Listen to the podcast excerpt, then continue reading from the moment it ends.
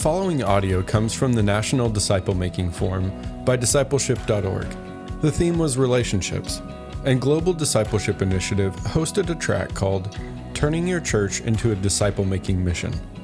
Greg Ogden facilitated this track for their team, and he has provided a quick one page summary of how their organization advises people to start what they call micro discipleship groups. They spell it all out in just one page and that one-page PDF is available for download through discipleship.org/global. That's discipleship.org/global. Now here's today's track session from Global Discipleship Initiative. Somebody, who, who, will do this one for us? Who can do us a purple, card? Who wants to do the purple card? Raise your hand. Okay, I'm calling on you. I heard somebody say purple car over here. You, you, you understand the purple car? Somebody do the purple car for me. What is, it? Relational environment is you have a group of four people, male or female, but not together. Right? And uh, because you can't, guys aren't going to share with women, women aren't going to share deeply with guys. And so you're, you're committed. Good. So here's a relational environment, and we're saying that discipleship takes place really well there. I think God intends for us to grow in groups. We don't grow well by ourselves, not nearly so well. We get, you get in a group of guys, and they they'll they'll be, hold you accountable. They'll keep you on course. They're not going to let you get away with anything. I had one of my guys, and I was telling him this yesterday. One of the guys in the group didn't want to do the homework. He wanted to audit the course. You know, he didn't want to do the homework. He didn't want to memorize anything. He had his excuses and whatever. Came to the group. The guy says, "No way, that ain't going to happen." they just wouldn't. They wouldn't let him get away with it. They said, and so he, he did the work and, and did fine. Uh, but guys will hold guys accountable that way, and that's a rich thing. Plus, everybody shares ideas, so we learn from everybody. The Holy Spirit speaks to you, you, you, and me, and we share our idea, and we're all learning from each other. So my book, when I finish, my answer book has four answers, not just one. And when I'm going on to to try to do this with the next group, I've got multiple answers. I've got some real good stuff here that I can share. And I've done 17 groups now, and I'm still adding stuff to my, my book, my margins or whatever, you know, because somebody says it better than I do. Uh, so your relational environment, very, very a, st- a strong part of this whole concept. Second part, who's this? Somebody? Draw a leader, someone who's driving. Okay, what's he going to do? What's his responsibility, you suppose? Well, just facilitate. Facilitate, okay. He's not teacher, he's just a facilitator. Good. Anything else? I think just lay out the vision for what's going to be happening. Okay. He's the guy that probably has the vision for it, and, and maybe he's been through one already. And so he knows where it's going. He's going to lay it out to the other guys and challenge them to be a part of this thing. What else? Anything else? Yeah. Uh, I think it's critical that, that the purpose of this microgroup is, is very clear right from the start. Absolutely. That it's to make disciples. We're going to make disciples, right? So right. that's, that's key. So you got to sell this vision and, and its understanding. It's, it's, it's the message of Christ. You know, going to all the world and make disciples. And I mean, He told us to do this. It's not an option for us if you're a follower of Christ. If you're following, you got to be doing this, right? Um, so He's the one that lays that out and says, "This is what we're doing, guys. Come on, let's let's go together." And He's the one, and this is the hardest part, who coordinates the schedules. okay, when are you available? When are you available? When you, and, you- and next week you can't meet. Oh, when you can you meet? And so that guy has to, you know, be responsible for that, getting the group together. Okay, good. Uh, reproducible process. What's that represent? The curriculum, Curriculum. Thank you. Tell us about it. uh, you need one that can be used, accessible, and that's going to be used from here on out. Uh, yeah, th- that that reproducible process is our curriculum. We had a guy yesterday said, you know, I like to do this one on one. I just like to use the Bible. Well, that's great, but the guys in your group may not be able to pull that off. They may not be comfortable. But when you've got a book like this, it's reproducible. He's he's got all the answers. When it comes time for him to start his group, he's got it right here. So he's got a roadmap, knowing it. And, and all this is is Christianity 101. You know, Greg did a great job in putting it here, but there's nothing genius about it except that God, you know. you know, it's just good material, and it's and, and it's what every disciple needs to know.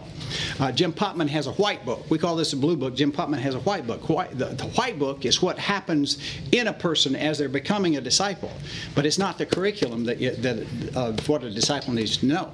Uh, this is what this is. So I use Jim's book after I use this one, then I take, you know, I, I stay in touch with my guys as they're doing their groups, and I'm using Jim's book, you know, a lot of times.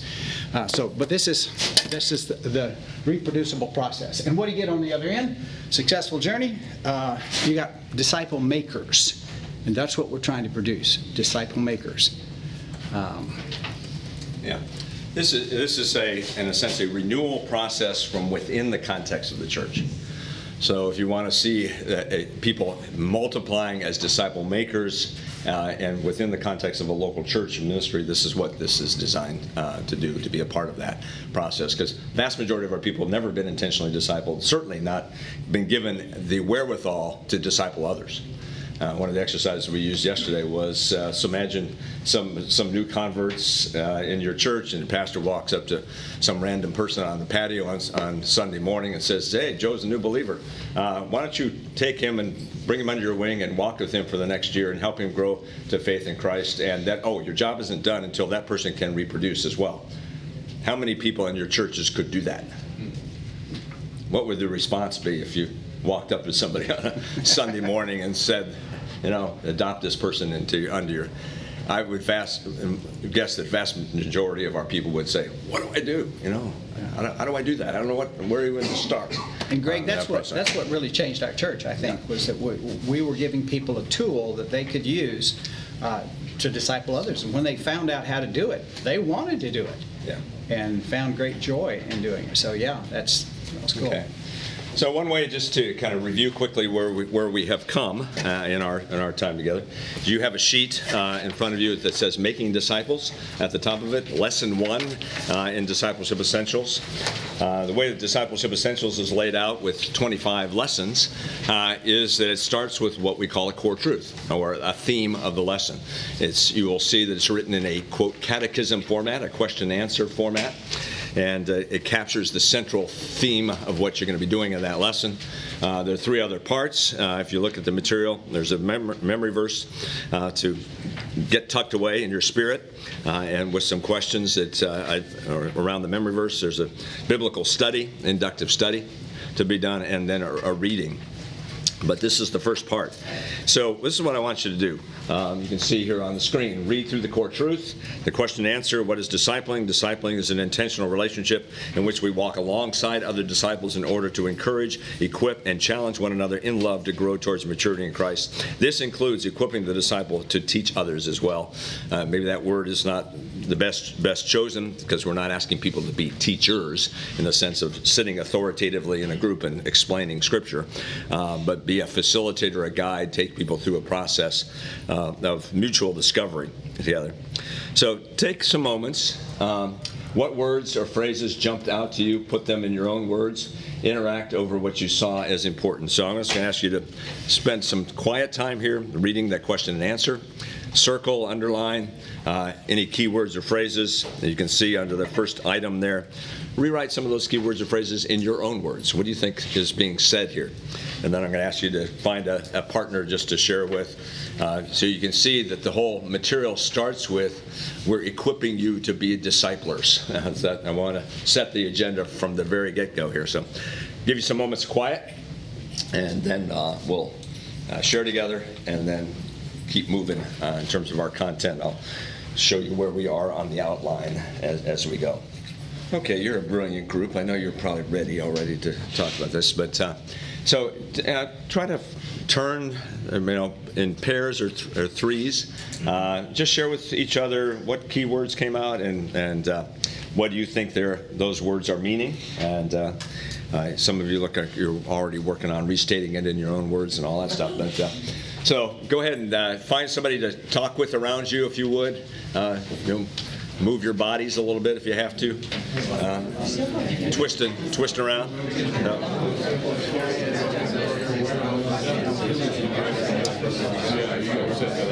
All right, let me uh, jump in and see where we are.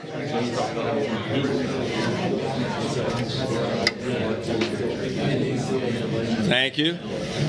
So, what did you notice? What uh, what stood out to you in this working definition of discipling? Uh, yeah. It's the intentional part that it has to be proactive. It doesn't happen by accident. You have to plan it, put it on a calendar, and be accountable to keep doing it or else it'll stop. That's a pretty darn good summary of what the word intentional is. Uh, we say purposeful, even covenantal would be an, another word that you could put into in- intentional there because we do make have a covenant that's at the corner, core at the core of what we are, are doing together. People have to gather around mutual expectations that states the the agreements in the relationship and. Uh, and that's a way to hold each other accountable to that to that covenant. So that's intentionality versus, as you say, haphazard. Yeah, let's get together when we can, you know. Um, and you never get together, do you? okay. What else? What as you move through that definition? What else jumped out to you? Walk alongside. Walk alongside. What does that mean to you? Can't do it alone. Okay. You know, we were created for community. We can't, Amen. can't be Okay. a Christian in isolation. So you have to have other people. No solo discipleship. That's right. No Lone Ranger Christians. No Lone Ranger Christians. Okay. All right. Yeah. Yes. No pointing fingers. No pointing fingers. Where, where do you see that? And that, In, in the walk alongside? Yeah, okay. That's good. So that's the implication of that is Yeah. that uh, I'm not better than you, uh, the kind of thing. I've I've arrived at a certain state of Mm-hmm. Let's do this. spirituality, and maybe you will somehow attain to my level at some point in time. You know, at uh, some point. Yeah, yeah. Okay. So just let me un- underscore that. This is intentionally non-hierarchical. Okay, if you caught that in that phrase, there, there was a very strong reason why I wrote it that way, and I'll, I'll get into that a little bit later in terms of why this model uh, is not hierarchical. It's more of a peer relationships, peers discipling peers uh, in each other, and you might say, well, you know, didn't Jesus have an authority relationship over his disciples? Yes, he did. Um, but uh, I like to say authority is not necessarily based upon position, it's based upon character. Uh, so I will have an impact to the extent that there's something in my life that is worth copying, worth emulating. I don't have to have positional authority to have that kind of, uh, in a sense, moral or spiritual authority uh, in my life. So uh, it's meant to share with each other. It also means that at any given moment, I'm a student. uh, I'm learning from somebody else, no matter where they are in their walk, because this happens all the time. And this kind of mutuality of give and take in this kind of kind of relationship. So, as Ralph said, you know, we're oftentimes taking notes on what other people have said, or, or just you know, wonderful insights that people have or issues that they're there. Yeah. Amen. Do you realize that Paul had no disciples? He never used the language of discipleship. Uh, after the book of Acts, the language of discipleship drops out. And uh, Paul uses Christ in you. Um, you know, eh, he does use that phrase "Follow me as I follow Christ." You know, uh, in that in that that sense, but uh, he, he never uses the word disciple. Does talk about some kingdom language, but now that the Holy Spirit has come, it's Christ in you uh, that uh, is the focus. So the Holy, there's, there's the debate within the church today between discipleship and spiritual formation. You probably have heard that kind of language de- debate, and I just simply say. The discipleship language is language of the Gospels and the Book of Acts, and spiritual formation is language of, of the letters, basically, within because post Holy Spirit uh, coming. So that, that kind of distinction that's there. Okay, what else do you see here? Toward, grow toward maturity in Christ. Uh, what does that imply? imply? It means that there's some life transformation taking place. Okay. And light bulbs are clicking on. Uh, yeah. Okay. So the, there's a certain incremental growth here. It doesn't happen all at once. And you're growing toward maturity in Christ. Will we ever fully arrive? State of completion, uh, unless you have good Methodist theology. this is our Methodist brother over here. I'm sure you don't uh, you believe in full sanctification. We're Going on to perfection. Oh, going, going on to perfection. Okay, so that, we can put that language in here too. okay, great. Um, what else? One other Two-pronged goal, Yeah. maturity, but also to reproduce. reproduce. Yeah. So this includes equipping the disciple to. So built into the definition of discipling and discipleship is we want we're moving towards that goal of empowering God's people to be disciplers of others, and that would be the the universal the desire to take place there. Ralph, anything else you wanted to add at That's this good. point? Okay. So just wanted to catch us up on that. That's the working definition if you're working in discipleship essentials. And So, that is- and that is the first page, uh, that's a page right out of the book. So Yeah. that's, that's the format that this book has. It starts, every chapter starts with the core truth, scripture, and then uh, just taking that core truth apart. And then you go into a uh, diagnostic on the verse itself. And so, Yeah. in the next page, so. Yeah. If you haven't seen it. Okay, so, and where we are on our outline here, we're on page four, about three quarters of the way down the page. Uh, So the nature of this workshop is that we're trying to develop things incrementally and create a, a big picture. Challenge of these kind of workshops is people coming in and out and realize that we're trying to catch you up, where- what we've covered, and then build on that as well. So uh, now I want to take a look at the whole issue of, of, the of, oh, we want to do a testimonies here. So here's some uh, testimonies from the come out of the Camarillo Community Church, and some people sharing their stories of the impact that this whole process has had upon them. Okay, hopefully that's motivational. I hope you are able to hear all that back in the back row. Okay, good. Uh, good.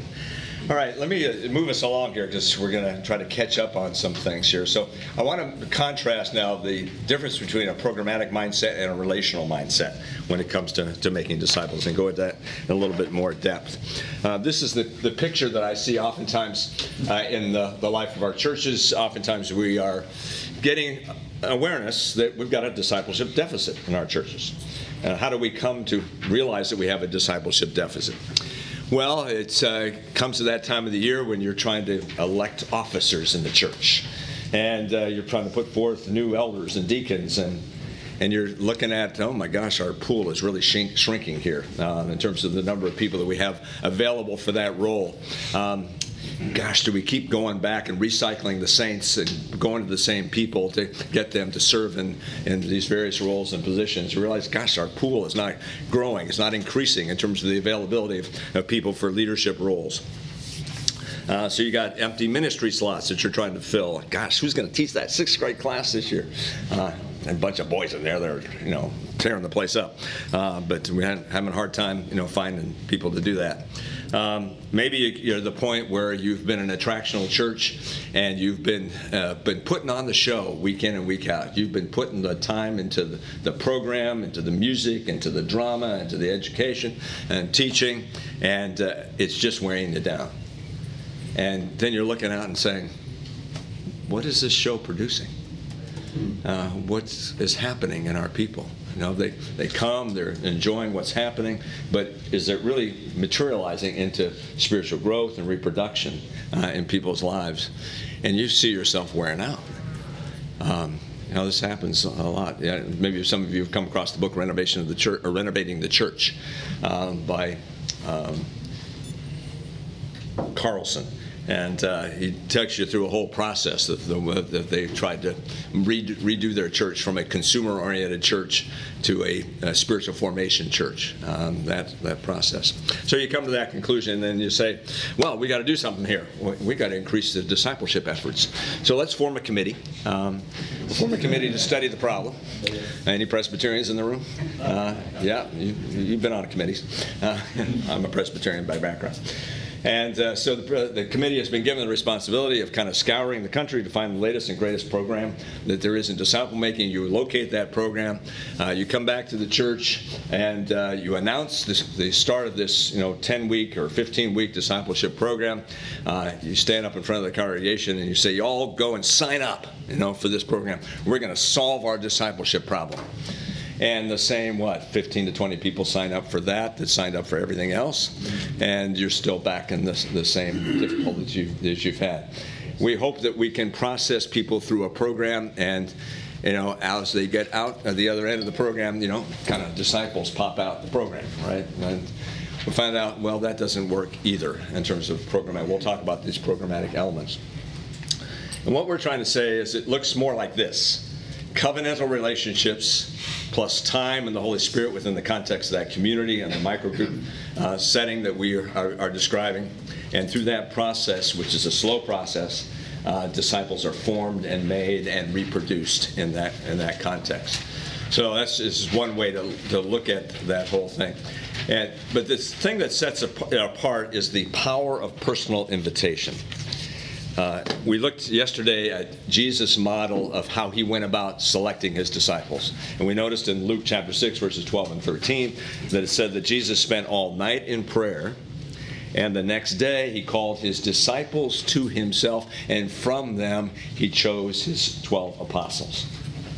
And prayer being integral to all that that Jesus prayed about and just had settled on his own spirit those that he was to call. And I sort of visualized Jesus walking through that group. We don't know how big that group was, but apparently it was larger than 12 because from that larger group he chose 12 and put his hand on, on these men and called them out and called them to join him. And I've always thought, gee, that was must have been a really interesting dynamic. Uh, if one is chosen and others are sitting there, like, what about me? You know, how come I didn't get selected. But that didn't appear to be a, a big concern on, on Jesus' heart at that point. But he selected, he called. The difference between a personal invitation, looking somebody in the eye, mm-hmm. and saying, you know, I'm starting a new group. Um, I've been praying about this. Lord keeps putting my your name. Uh, is it Andy? Yes on, on my heart. I'm I'll do picking, it. Yeah. yeah, yeah. I want you actually to wait a week yeah, right. and pray about it and uh, assess your schedule. which is this is actually what I would do, um, and you know have somebody say, but yeah, just uh, put it on our heart, and this is what we're trying to accomplish together. I need a group like this to help my own growth and and deepening my relationship with Christ. I can't do it alone. Can we do it together? You and probably add a couple more people to it. I'd like to consider that. Would you would you consider joining me in that that journey? And you've already said yes. Thank you. Uh, so that that's a much more difficult invitation to turn down. I think when you are personally inviting somebody to join you on that that journey together, versus the mass invitation uh, that we broadcast. You know, the starting of our programs, and uh, of course, the vast majority of people sitting out there in the, in the worship audience on a Sunday morning are thinking, well, that's for somebody else. That's not for me. Uh, until you are, are, invited into that that relationship. Um, one of the uh, invitations that I include in my book, Transforming Discipleship, is from a woman, and I, I've included this, though it's not a, in a sense, a personal invitation like I've just described. She caught the spirit of what this invitation was about so well, actually, in an email that she sent out. But she, she writes this Dear friends, I am reaching out looking for a group of ladies who would like to be in an accountability group with me. We're not going to be, what are we going to be accountable, accountable for? Uh, for daily spiritual practices and looking to live like Jesus every day. Now, this isn't a coffee or gossip group or even a Bible study group. I don't have a special book to read. I had to inform her of you know what that special book should be. Um, just a strong desire to know and follow Jesus better, and to have some ladies I can discuss this journey with people I can trust with the big things, mostly my dreams and my failures. A place filled with love and trust, not comparison or judgment. I'm stuck right now spiritually, and maybe you are too. So if you're looking to go deeper with God and in relationship to others, I hope you will consider joining me. Yes, it's one more thing to do each week, and this is my favorite line in her note but it, oh, how it could change the other hundred things you have to do. Mm-hmm. Yeah. So getting that alignment right, because that's one of the things that you're going to res- get the response. Oh, I'm too busy. I know. And most of us live right up to the edge of, of, of, our lives, don't we? We live to the margins. You know, what's one more? That's why I ask people when I invite them to join, look at your schedule. I'm asking you to add probably at least three hours to your week. Preparation time, showing up for a group. Um, can you add three hours to your week without deleting something else? From your schedule that would be potentially less important um, than this. So I don't want them to make a decision until they've assessed their time commitments. And she concludes, making God a priority truly is what I'm looking for. Uh, that's what I need. If you need that too, let me know. Uh, so I think she at least captured the spirit of what this, this invitation is about. So let's contrast the difference between a program and a relationship. Uh, you see uh, these in your notes in the bottom of page four. Uh, it's the difference between intimacy and information. Programs are about information. let's, let's accumulate more data. Uh, so 10 weeks uh, of material. Uh, it's like a, a teacher who has a full pitcher in there and you have an empty. And let me tell you what I know. I will take what I know and pour it into your empty pitcher and we'll transfer information. Does information transfer necessarily lead to transformation? No. And we've been doing this forever. Um, you know, tr- most traditional Bible studies are about information, learning more about Scripture. That's, that's good. We certainly need the data. We need to people be able to become familiar with the biblical text so that they don't feel like the book is a stranger uh, to them. And, and uh, certainly that's, that's important. But we're trying to get it down to, to, to where we live. So uh, Uh, Alicia Britt put it this way program was safer, more controllable, and reproducible, less risky, less messy, less intrusive. It seemed easier to give someone an outline than an hour, a well worn book than a window into our humanity. How easy it is to substitute informing people for investing in people, to confuse organizing people with actually discipling people. Life is not the offspring of program or paper, life is the offspring of life. Jesus prioritized shoulder to shoulder mentoring because his prize was much more than information, it was integration. Uh, I think she captured that so well. Second thing here uh, mutual participation versus one on behalf uh, of the many. So, the nature of a small group of four uh, who have come already completing their assignments, they're coming to share their insights from what they have done in terms of reflection on Scripture, how they're applying it to their life. Uh, everybody participates in that versus a program where it's one or two people that have perhaps prepared all the content and are there to dole it out uh, for you with very little expectation of those who are participating. Uh, in that. Kind of like what we're doing today, I guess. You know, that'd be the good reflection on that uh, as an illustration. So, mutual participation. Uh, the place where we see this the most, in terms of one on behalf of the many, of course, is Sunday preaching. How many how many preachers do we have here? Uh, how much time do you put into preparing for your sermons on Sunday morning? uh, a lot of time, right? And uh, and what does it require of people to show up to listen to you on Sunday morning? Yes. They have to show up, you know. They have to take take a guess, yeah. Uh, this is not to demean preaching and, and cut it down. I, have done it for many, many years, enjoy it immensely myself. But if we think we can make disciples by preaching at people, uh, then we are greatly, um, what's the word, Diluted. Uh, and uh, delusion. Because only when people get out of the crowd and into a process does, does the transformation start to take place. One of my favorite lines is to say, even Jesus, who was the greatest preacher that ever lived, did not rely on his preaching to make disciples. And we, um, we're thankful for a lot of the teaching that, uh, that was recorded in the New Testament and the content of that teaching, the truth that was, was communicated. But he invested in, in relationships as the way to, to make disciples. Customized versus synchronized, uh, the third element here. The programs are synchronized. 10 weeks to make disciples. Come to our program. And then, then you have to be at the same place uh, and each one marching through the program. So everybody's at lesson one, everybody's at lesson two, lesson three, etc. Uh, and then at the end, you're completing the content at the end. Uh, it's very little customization. It's not brought down to right where we live. And the idea of, of three or four people being together is that you are known uniquely for who you are. You know, you look around the room here, I don't see any two people that actually look the same in this room. Amazing uniqueness. Uh, do we allow context for people to be known, to tell their story, to share their journey? Um, people feel that they belong when they have a place to talk about the ups and downs of their, their spiritual life. We each learn and grow in different ways, have different learning styles. Uh, we have different issues that we are dealing with on our own, our own Christian walk, areas of obedience that are unique to us, uh, to our own individual journey. And that when we get a chance to share those things with each other in that context, then the Word of God can actually be applied to where we live uh, our life. So, uh, this is the, the value of this to be known uh, for the uniqueness of, of who you are. And then, lastly, life change versus uh, content accountability. Um, so we're looking for life change accountability.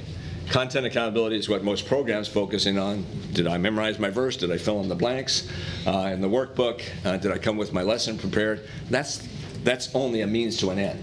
The larger end is life change. Is my life increasingly becoming conformed to the image and likeness of Christ? And and am I identifying those areas that are that are out of kilter? Excuse me with that. So uh, I think this these what these kind of smaller groups are provide is that kind of that kind of crystallization in, in that way. So, um, so how would we summarize the difference between a program and a relational mentality? What would the what would the difference between those be? Talk to each other about that. So, I, I, we always like to pause for you know capturing learning, and uh, one of the ways to capture learning is articulating things that you have just uh, heard rather than, oh, we can go right on to the next content. So talk to each other. What's the difference between uh, a, a, program and a relationship? This question up here, why might one model, uh, a one-on-one model inhibit multiplication? What would be some limitations of a one-on-one model? Yes? Nobody's ever going to feel like a Paul. So Okay. you with all your experience, and so you're pouring into someone, and they feel like, well, I have to, I have to wait until I'm mature like you, and, and then that takes years, and so they never end up making decisions. Yeah, and, and, and I know when I go to people in my congregation and try to talk to them about leading groups, the first thing they say is, I, I don't, I don't have to do that. You know, uh, I can't one on one. They have to be the uh, the authority. They have to be the one with all the answers. And they, yeah, it's a good point. Yes, before you multiply two, because only one out of four ever multiply? Yeah, okay, that's just the math there. Well, I find, I find our, our percentages of multipliers a little higher than that, but and we'll talk about that a little later in the session on the multiplication riddle and how you solve that, because we ran into, we ran into that after a while. And But yeah, it's, it just, it doesn't, it doesn't multiply as well. What other, what other inhibitors for multiplication would you have in a one-on-one model that you can see? Anything else? Yes. Okay, yeah, a lot of more pressure in a one-on-one relationship on both parties, it would seem to me, both the, the multiplier and the one, I mean, the, the discipler and the disciplee. And then I'll say, if that person can't meet, you can't meet them. Yeah, there's no, there's no meeting. There you go. You can't There you go. Then you can't meet, or if they can't meet, you can't meet. At least if you Sure. have a group of three or four, Good you ide- can still good- make it a weekly habit. Good observation, good observation. Yeah, my groups are meeting this week, I'm gone. My groups are still meeting. Yes, I saw a hand. Um, it really does, doesn't it? It really does. It finds a middle ground there. I know when I, I had small groups for a long time, did small groups, and you can just only go so far, and nobody gets to share a whole lot because there's just not enough time for everybody to really share in depth. So s- maybe some people do, and some people don't. Some people kind of just blend into the wall after a while. Uh, they never they never share. But yeah, multiplying ta- it seems to be better when you've got this kind of. And I love sitting in my group and watching them teach each other. You know, I, they're, they're, they're interacting. I'm just sitting here watching, and they're, they're interacting, and they're coming, uh, uh, uh, discovering truth, sharing truth, and growing right there before my eyes. There are some times when that's the only way to do it. You know, maybe the problems are too difficult or too intimate or whatever, and one-on-one is the is the best way. But as far as a, uh, a, a consistent multiplication model, um, these quads are what we found work best. Did you Yeah, have a comment? uh, just to, one note on the score, yeah, we don't want to be s- seen, and we're not, bashing the one-on-one relationship. There are different purposes for different relationships. In terms of the intentional multiplication of a discipling relationship, we find that this environment, it works best. Some of us are involved in mentoring relationships, for example. So somebody has approached us and said, would you be my mentor? I've got a number of those in my- my life. Those are one-to-one relationships. Um, So I certainly highly value it, but it's, uh, it's about what the purpose of the relationship is about. Good, good. Yeah. Other, other comments on why the, the three or four situation enhances multiplication? Sure, you can turn the thing around real quick and say, okay, somebody else leads next week. And they're learning how to do it right there. Mutual encouragement. Mutual encouragement. They- They're going to encourage each other, and that's, they grow deep together. You know, these, these groups of four get very, their bonds are really strong. Uh, Because they, and they do do other things together besides just meet. You know, they do go hunting or fishing or whatever, and you- I don't know what the gals do, but the guys do, you know. And What do you gals, gals do? There you go, have coffee together. That's why those Starbucks bills keep coming in. Okay. Yeah, so, and, gals, gals, you know, I have to applaud you on this. The gals are, are built for relationships more than guys are. So it's so unique for us to find them uh, that they are really, they're really valued because they're so, they're so rare. Good. Good observations here. Okay, next. Yeah. Okay, well, just, um, you can see at, on your outline, at the top of page five, uh, where I- we've summarized basically the things that you have just said. Uh, So I'll click them off here pretty quickly as we move on to uh, our our rep- replication riddle, multiplication riddle. So some of the limitations of discipling are, in terms of one-to-one relationship, are discipler carries the full weight of responsibility. We've already mentioned that. The image that I have oftentimes used when I was doing one-on-one discipling, because I did that for many years, thinking that was the paradigm, uh, and what's the, what happened was uh, I was the mother bird, and there was a bunch of baby birds in the in the nest, and mother bird had to go off and find morsels, and the baby birds are back there with their mouths open keep dropping stuff in my mouth. Uh, you know, and, and that does put a lot of pressure uh, on the discipler. Sets up a hierarchy and creates dependency. Already mentioned that in terms of that that issue, the one to one. It's kind of we've adopted the Paul Timothy model as the paradigm of discipling. And so the father in the faith, the mature one in the faith, is discipling the young one in the faith, the less mature one in the faith, and it's very difficult to turn that around. Um, so limited interchange, two-way dialogue. We again already mentioned that in terms of that. Uh, when you have more people, you have more life experience. It enriches the whole inter- interchange. Um, uh, de- restricts discipling to one model and then generally does not reproduce. Um, I'm not seeing it. That was one of my major frustrations with the one-on-one model. I was not seeing reproduction uh, take place. It was a lot of investment, a lot of time, uh, but I wasn't somehow helping that person uh, turn around and help somebody else uh, as well. So, uh, whereas when you are Doing it in triads and quads, important shifts occur from pressure on the disciple to natural participation. That's where I felt like, okay, the focal point is off of me now. I'm a part of the group. Uh, I can just share in the journey together and not feel like I'm the one on the spot all the time. Uh, from hierarchical to relational, uh, from dialogue to dynamic interchange. Again, more stories, more uh, life experience uh, shared, being shared with each other. From limited input to wisdom in numbers uh, that we have there. So uh, you have more life experience, more insight into scriptures that people are bringing that, and you're seeing things that you would not uh, seen otherwise. And from addition to, to multiplication occurs. So uh, Ralph, talk to us some about uh, the reproduction riddle. When I was about three years into this in our church in, in Southern California, uh, we began to see our numbers of reproductions going down. And at first, I, I targeted, I had a, two elders and a key layman in my first group. Okay, these guys are we're picking the we're picking the the best fruit here, and our first groups did that we chose people to be in our groups that were already real committed, very involved, and uh, and wanting to grow.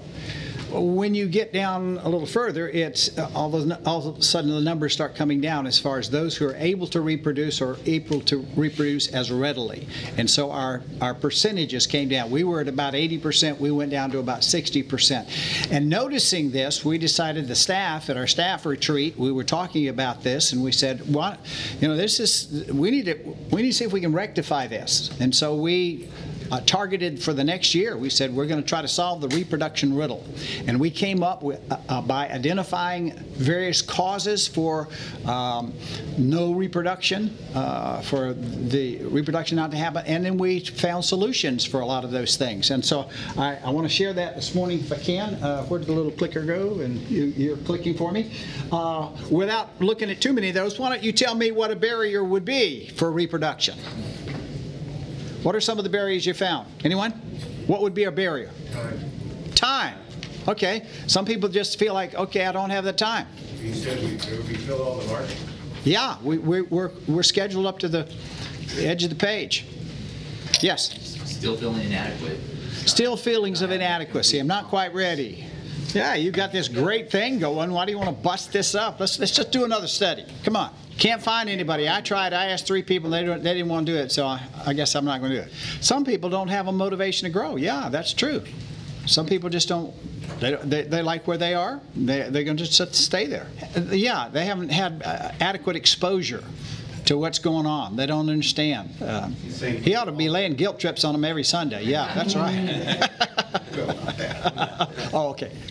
yeah, but you're right. You, it needs to be something that's this is something that's valued. Sure. Some public uh, reaffirmation of this direction of what we're doing. Yes, they'll beat him up because he doesn't he doesn't say something about it. That's good. That's, I'm gonna talk to my pastor. We, we won't give him. A place to sign up every week. Yeah. God, we lost it. We lost it. Okay, one more. Yeah, yeah. I, I completed this. I'm, I'm good. I put that on the shelf. Now I'm going on to something else. Yeah, good. Okay. What are some solutions? All right, we've talked about a number of the multiplication issues. Did you? Where did they go? There they are. Um, some barriers for, for, for reproduction. What are some solutions to these things? What do you got in far solutions? You heard some of the barriers. How do you? Excuse me. Simplify. Simplify. What do you mean by that? The simpler it is, the easier it is to reproduce. Okay, so you, you, you, you help them understand it such, so that it's not so complex for them. Comment? From the get-go, start having them write down names. Uh, start praying for names. There you go. Okay. Let- Ready to go. Let's put this on the level of where Christ started, you know? Uh, You're going to start a group? Let's, let's start praying about this. Who are the people God's putting on your heart? Yeah, I had a guy come back in and just, and say, you know, I've asked three people and nobody wants to do it or whatever, and I'm, and I'm wondering, okay, how's he going about this? And so I had to dig, dig into that, find out, and then go with them and say, okay, watch me ask. And now, what did I say? What did I? How did I do? And and let, let them. Now, Greg has on page. He has a, he has a, a whole model. Memorize my book. He has a whole model for it and gives you the very verbiage that you can use to ask somebody to be in your group. Some of them are. Recruiting is. Chapter six, I know that. There you go. As, if some people, you know, some people just say, "Hey, we're starting a group. You want to be in?" You know, I mean, that's about as far as they go. That's not adequate. Testimonials of those that have been through the process. Oh, it's great, changed. great, having testimonies. Uh, Yes, we have a, see a hand in the back. Yeah, Ca- Pastor Clout, that's, yeah, there you go. Okay, see, that, there's a, there's a key one we found. If, if they're not quite ready yet, they don't feel like they've got the material, have them go through another group with somebody else. Uh, so they feel more adequate. They feel uh, better with the material. They feel more confident in it. So you build the confidence in them that they can do this. Uh, and the, the idea about making more public, uh, making the whole system more public. We didn't say anything about our quads until we were probably three, two and a half, three years in. It never, we never got it wasn't in the bulletin. We never mentioned it from the front because we had plenty of people getting in. We had more people wanting to be in, and we had quads for them to be in. But as we began to catch up and the quads began to multiply, now you've got people out there looking for people, and they're not sure where to look. So we say stand in the lobby and jump on anybody that comes in new. uh, we, we try to help them find them, and and we had one gal designated as a uh, as the quad coordinator for the ladies, and she would she just had a list of names. You you got you need quad members? Oh here here this person's indicated interest. This person we think would be interested. This person is a, the wife of a husband who's already in one. She'll probably be you know. So we would help them identify potential members of their quad. So helping them find the pe- right people, that's good. What else? What are the solutions? These are not mixed gendered at all. No. No. And you, and to be honest, there are some who've done it and and gotten benefit. Oh, that's great. But you, there are some things that you will lose uh, from the group if you if you do it mixed gender. You, you just can't get as personal as you want to get, and maybe for some of that that's fine, and you know, but but for a lot of our guys, you know, uh, that's just not sufficient. Yeah. So as male pastors, how do you get it off the ground for women if you don't, like, how do you do that? Yeah, if you got, I I just said, wife. this is your part. Uh, we, you know, we took gals that were mature and challenged them to do it, and you walk alongside them without them having to be in a group first, and, and they can put it together. Uh, I, I, I read the book and did it without any ever having been through a group. You know, it's not impossible to do that. Uh, Right, just on the, the, when I first started this whole thing back in the 80s, I, or of course started with men, and some, some the women came to me and said, "Hey, what about us? How do you include us?" And so I had this brainstorm. Uh, we've got some really mature women in this church. They're, you know, they're highly regarded and respected by others. Let me pull together 15 and 20 of these women I, on Saturday morning. I gave my best, you know, pitch that I could, my pep talk as to this is what we could do in terms of each one of you are respected. I want each one of you to go find two other women and get started on this process and get charted. We'll have 15 to 20 groups here instantaneously because of that. What do you think their response was to that? Time out. Slow down here, Greg. Uh, we have no idea what you're talking about in, in terms of we've not experienced this kind of groups. We don't know what the, these are. And you know what their recommendation was to me? Take two of us and show us the process. Now it was uh, it was awkward. I was there with two women, you know, uh, leading them through this process. I was I was just thinking threes back in those days rather than quads, and uh, so but got them launched in, in, that way. Yes, we had some awkward moments in terms of things we probably couldn't share together because of various issues, but that's one way that I was able to get that started, and that then started moving the movement uh, among women in the church. Good. Thanks. Yeah. Not much. Um, I don't know. Do we have any women who have used discipleship essentials in this group in this room? One. No.